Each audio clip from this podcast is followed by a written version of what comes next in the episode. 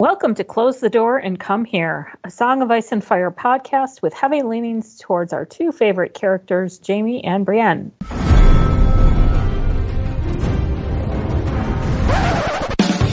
there was a bear there,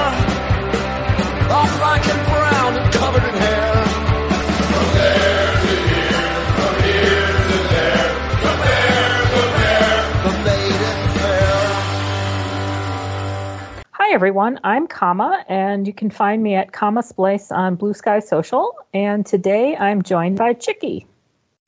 Hey, I am Chicky, and I am Chicky on Blue Sky Social. Um, as always, we will be spoiling everything uh, books and I suppose show. Um, I don't think we need trigger warnings for anything except a lot of violence, sadness, because it's Yeah. and Fire. Yeah. Um, and we will be talking about Jon 8 from A Storm of Swords. Jon Oh. Bleak. This Yeah. the whole last half of this book for Jon is just bleak after bleak after bleak chapter. So yeah, it is, and he's he's not having a great time. He's uh, having a dream, or I guess a nightmare about Winterfell, and he sees a gray wolf spotted with blood. Um, there's a whole there's stuff about like the Stark ghost telling him he doesn't belong there in Winterfell. Anyhow, he wakes up and hears the two horn blasts, which means uh, what is it? Two for the wildling attack. hmm Um, and fortunately, um, Donal Noye. Um, so in our episode descriptions that Guile has for our schedule, she she writes that Donal Noye is a badass, and I gotta say he is. He absolutely is. He didn't make it to the show, right? I was like, we did, we might talk about the show. Oh, did he? He was on the show. I want to say he made it, and I want to say like he because well, spoiler alert for this particular um, um, chapter, he doesn't make it out of here. But I want to say in the show he did. Like I think he's like later on when there's the whole business about who's going to be Lord Commander. I want to say like he's one of the contenders. Oh, don't- Yeah, I could be wrong on that. I have no memory. All I remember is that they swapped Grenn in for his death, and that is the thing that I was most angry about that season. I think. Yeah. Which, you know, easier times. I don't know. I could be wrong. I, I want to say he's there.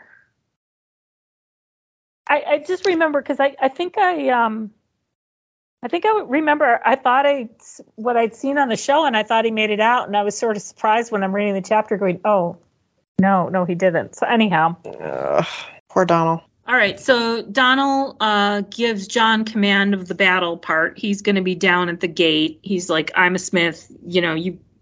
It's kind of sad when you know there's a 15 year old boy and he's the one with the best command experience. Um, but that's what's going on. And Jon is up at the top of the wall, which is um, they're seeing all sorts of things. The wildlings have um, mammoths, and there's Yeah. like an absolute ton of them and uh, the people who are at the top of the wall who are you know it's a small crew too i mean there's like what a prostitute from the wall there's satin there's like no one's like this is not a full fighting force Yeah, it's like you can't you can't even call this a skeleton crew. I mean, it's not even it's not even that good. Like, it's it's a very bedraggled bunch. and um, it, i think the big part of the chapter to my mind is everyone's starting to lose faith and jon gives the big speech to sort of rally everybody and the crew takes heart and i'm not a battle tactician person but basically he has them aim at the battering ram at the mammoths um, and they manage to get the wildlings to break off and scatter Yeah, I think this is a really good moment for Jon where he he he finds a way to give courage to everyone where they're you know, you know, he's like never seen a mammoth climb a wall or whatever it is. Which Yeah, I is mean- uh pretty pretty apt. I think he's got natural leadership skills, and I think they sort of come into play here.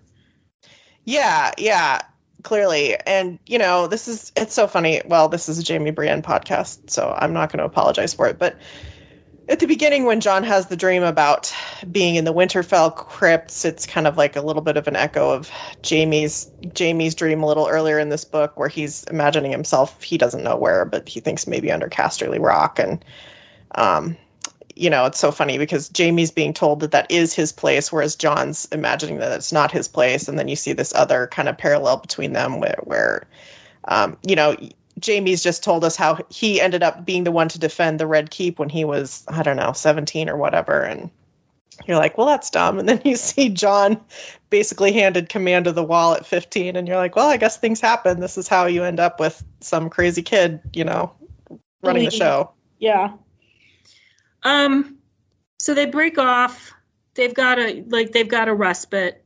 And Jon, meanwhile, is in dire pain from, I think, his wound, which I totally forgot about because it's been forever since I recorded. Mhm. Um, and he goes to get um, leave. Um, he leaves Grenn in charge, and I kind of love that both Grenn and Pyp are absolutely horrified at that decision. I love them. Um, and what he goes down to the gate and then finds out that all of Donal and all of his men are dead, and that they, you know, he knows Jon knows that it was uh, the last of the giants, um, Mag the Mighty, who did that. yeah, this all has a very big echoes of like the last March of the Ents kind of thing Yep. with Which both the mammoth, the mammoth and the giants, I guess. Yeah, and I'm assuming that's a deliberate Tolkien kind of pulling in. Yes. Yeah. Well, and I kind of I love how Jon, you know, while he's obviously freaked out about defending the wall and he's upset about the men that they've lost in Donal Noye, he also at the same time, you know, spares some sympathetic thoughts for the mammoths and the giants and Mag, like, you know, like as much as he can. He he is sorry that they've had to kill them in this way. Yeah, I mean he's got and he never loses his human compassion. I mean, he knows he knows these people or some of these people and he feels sorry and I don't, you know, dispute that.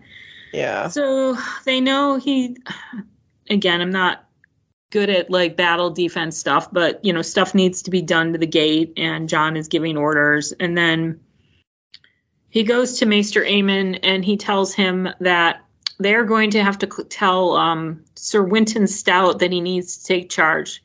And I, I had to look this character up because I've never heard of him. I swear to, and apparently he's only in this like one or two mentions of him. So, um, I think he was just made up for the this particular chapter.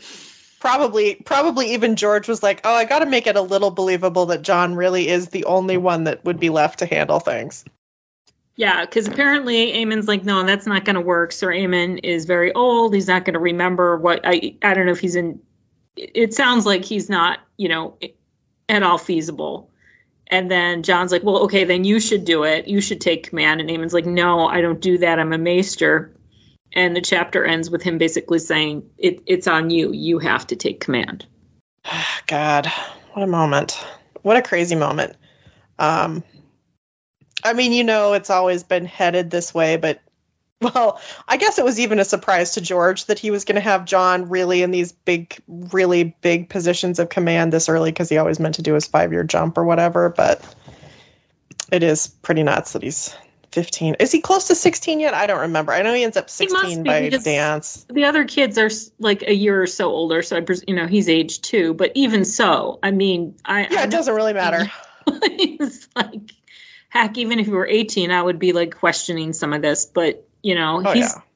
and it's you know what the battle stuff as much as i don't really like i like watching that kind of thing i don't like re- like reading it as much it does have this flavor of the sort of like you know um swiss family robinson return of Je- the jedi ewok battle where everyone's got ingenuity and you know insurmountable odds and it's George channels all that fairly well.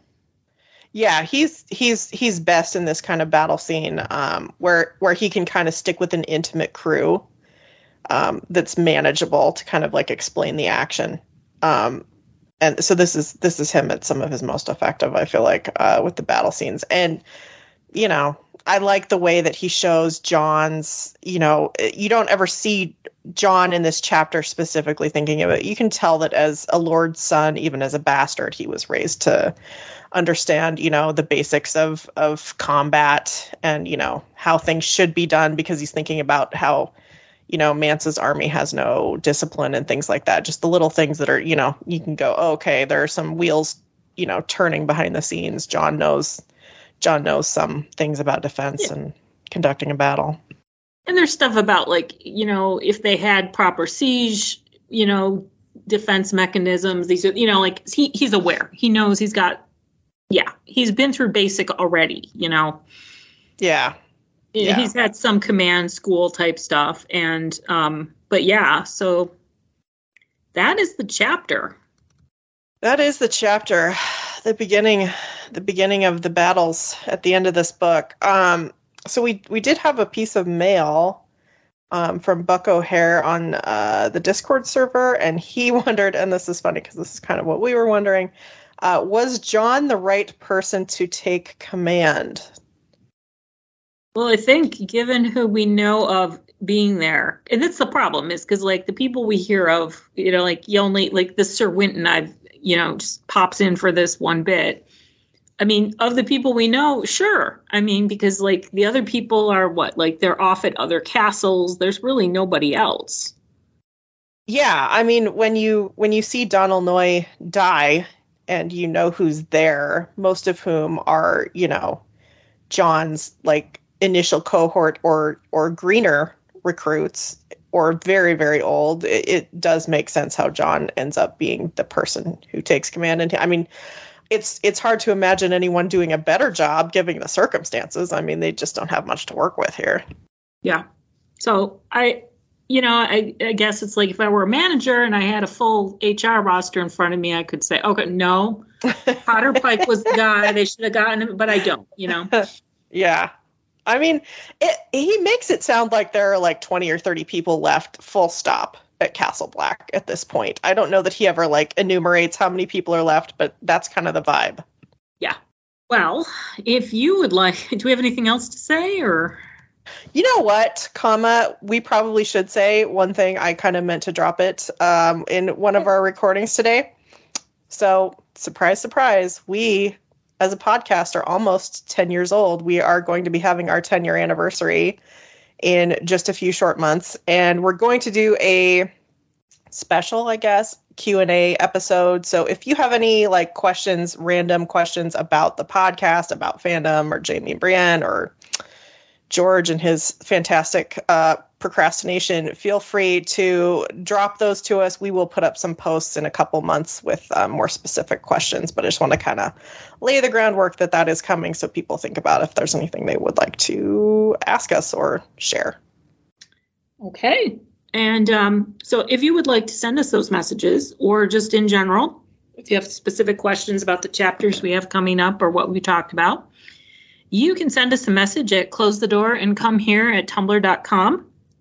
Um, or you can email us at close the door and at gmail.com. I think we're still on Twitter at Door Podcast. It seems like it. Guile Guile has not given up yet. Um, we do not yet have an account on Blue Sky, but I'm on there, and if you post something, I'll see it. Um, please like and review us uh, wherever you listen, as it really helps new listeners find the podcast. And lastly, uh, please consider supporting us on Patreon. And you can do that by going to patreon.com slash close the door. Thank you to all of our existing Patreon supporters. I'm closing the door. Get out.